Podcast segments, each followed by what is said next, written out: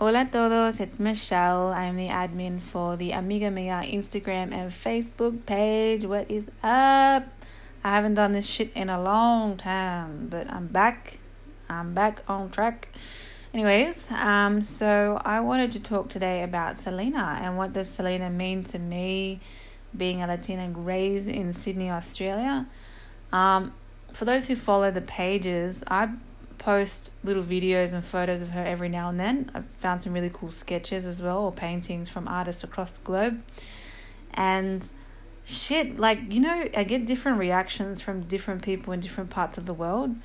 Um, I have noticed this is what I've, I personally have experienced that when obviously I post anything, um, I get a, an enormous, enormous reaction from those in the US. She's a fucking idol to you guys. Like, you guys, oh my god. Shit.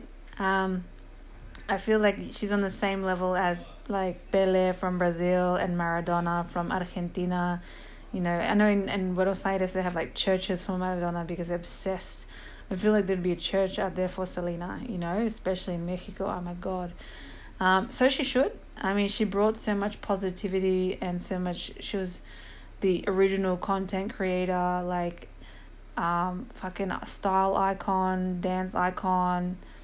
Know, I remember I was just when I was little and I discovered her, I was like, ah, I told my mom straight away, I'm like, quiero cantar como ella, I want to bailar like her, I want to uh, make it vestir como ella, like she was my my idol. And then you post stuff about her in Australia, and I feel like in Australia, um, equally like a lot of love, but a lot of people don't know her that well. Like they just kind of they love her, but she's not. Then don't go crazy. It's not like this obsession, you know. It's just like appreciation. Um, and then those in Europe, I feel like it's very very minimal. And I don't think it's because they don't like her necessarily. I think it's because she didn't have much reach to Europe. She didn't get that well known to Europe, and um, I think that's that's definitely gonna as time goes by, she's just going to get more of an icon, turn into like an Elvis Presley of the Latin scene. If not better. Better than Elvis Presley, what the fuck.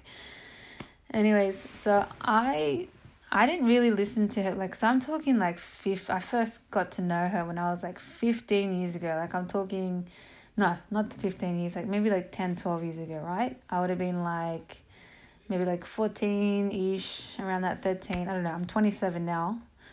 I know I'm a total old fuck. I know. Um, so what happened was I didn't listen to her music. Uh, she wasn't on the radio. She I didn't go to any of her live concerts. Obviously, I'm in Australia. Um, and I didn't really know any. Yeah, none of her music or movies, none. But I her movie came out, and I remember it was the one with with J the one the famous one that J um played and I was like, what the fuck? I watched this and I have a movie has never resonated with me so much like this one. It's incredible. Because in Australia, he almost like the the what everyone looks up to, all the models. Um, this is very general, right? Very very general. But a lot of the girls who are quite famous uh, were skinny, tall blondes, blue eyes, green eyes uh, very lean bodies, quite tall, and that, that's not what I look like. I never look like that ever. All of a sudden, I see a movie of this girl with these this beautiful bum and these like sexy legs and this tiny waist, long brown hair, big lips, caramel skin, and I was like, fuck, like like I I look like her and I remember looking to my mom and my abuela and I'm like, shit, I look like this woman and I was like it resonates with me, you know, because it, it's something that I've never experienced before. I've never had someone look so beautiful and someone that I feel so connected with. And I got fucking obsessed. I watched the video like 15 times, the movie. I couldn't I couldn't get over it. And then I started researching and I found fuck like she's actually got music out. So I remember even back in the days how everyone had those shitty little MP3s which back then was like the top shit. But I had like a little shitty fucking broken, half broken one. And I used to like download, you know, those like websites like Torrent, those streaming websites. What I don't know what the fuck they're called. I would download all of her music and I would blast it on the way to school um, or high school. I would just play it over and over and over and over again. I would know those words back to back. Um, and I never really liked cumbia before, but that's how I got to learn and know what cumbia is and how to dance to it. And all my friends, they were listening to like the top 40 bullshit, you know, this mainstream fucking Aussie, we call it like Aussie pop or some shit. I hated it. I hated it. For me, like I really liked, I was into R&B at the time and I really like um my brothers used to always listen to like old school Latin music. Like, you know, uh, what's that band called? Not band, but you know, uh, I think Project, Proyecto Uno. I'm not sure. Um, the song's like Porque somos Latinos, hey, that one. They used to play it over and over again, and I used to love it.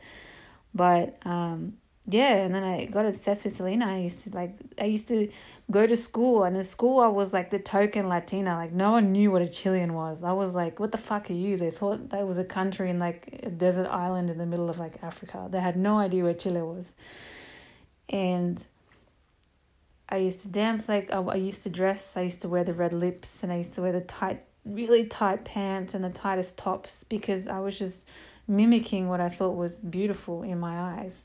And mind you, back in the time, those days, these skinny girls did they looked at me and I had this big ass and this like big like thick legs, and they were so confused why like they would. I remember one girl asked me like, "Why are you wearing tight clothes? It doesn't suit you." And I was like so cut. I was like so fucking cut, and I was shy and everything, and I didn't say shit because like I never really felt in place. Um, but then eventually, like, I grew up and I got over it. Like, I just, I f- fully represented it. I didn't give a fuck. Like, I would love my hair being long and curly. I would love wearing the red lipstick, the tightest clothes. I felt like I have a body where I can actually show it off.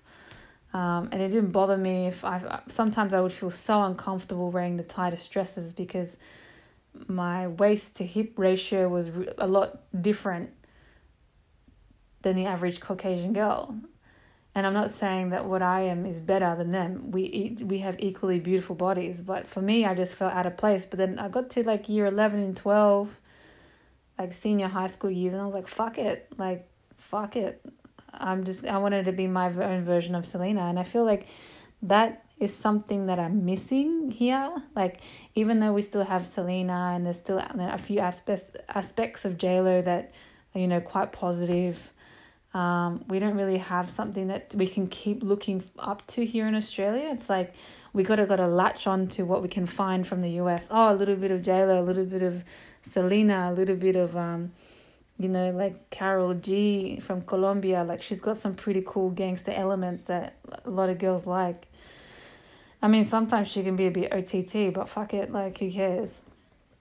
So I don't. For me, that's yeah that's that's and we're gonna i want to keep putting it out there you know like let's let's find more of these role models like i bet you there's a million and one selenas in new south wales which is a state here in australia in melbourne we just got to find them and fucking i say this every episode because i believe it we got to put them into the spotlight 100 fucking percent there's actually a girl who follows my page i forgot her handle but she was dressed up like Selena and she did a concert and she was so beautiful. I'm like, why are you not known in the Latin community? You know?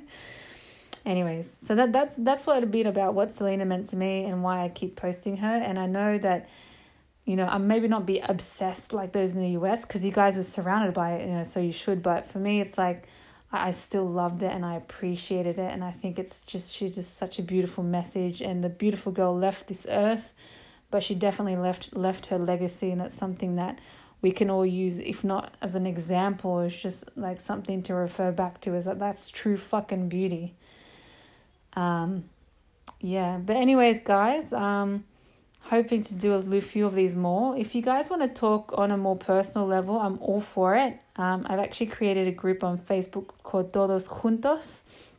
Um i think now it's got something shitty like 22 members but it's just a chance for like because yeah i'm putting myself out there a lot. It's good. But i want to get to know you guys as well. I'm sure you have beautiful stories of where you grew up your familia tus amigos across the world like you sure you have stories of different aspects of latin america that you visited and that shit is just such good amazing content like fuck, I just want to get it out of everyone and just share it to the world. So if you feel like it, join the Facebook group. Um, I might do a live video every now and then, and we can all just hang out, you know. Anyways, guys, um, enjoy the rest of your day or night, limpiando, cocinando, bailando, everything. And I'll talk to you soon.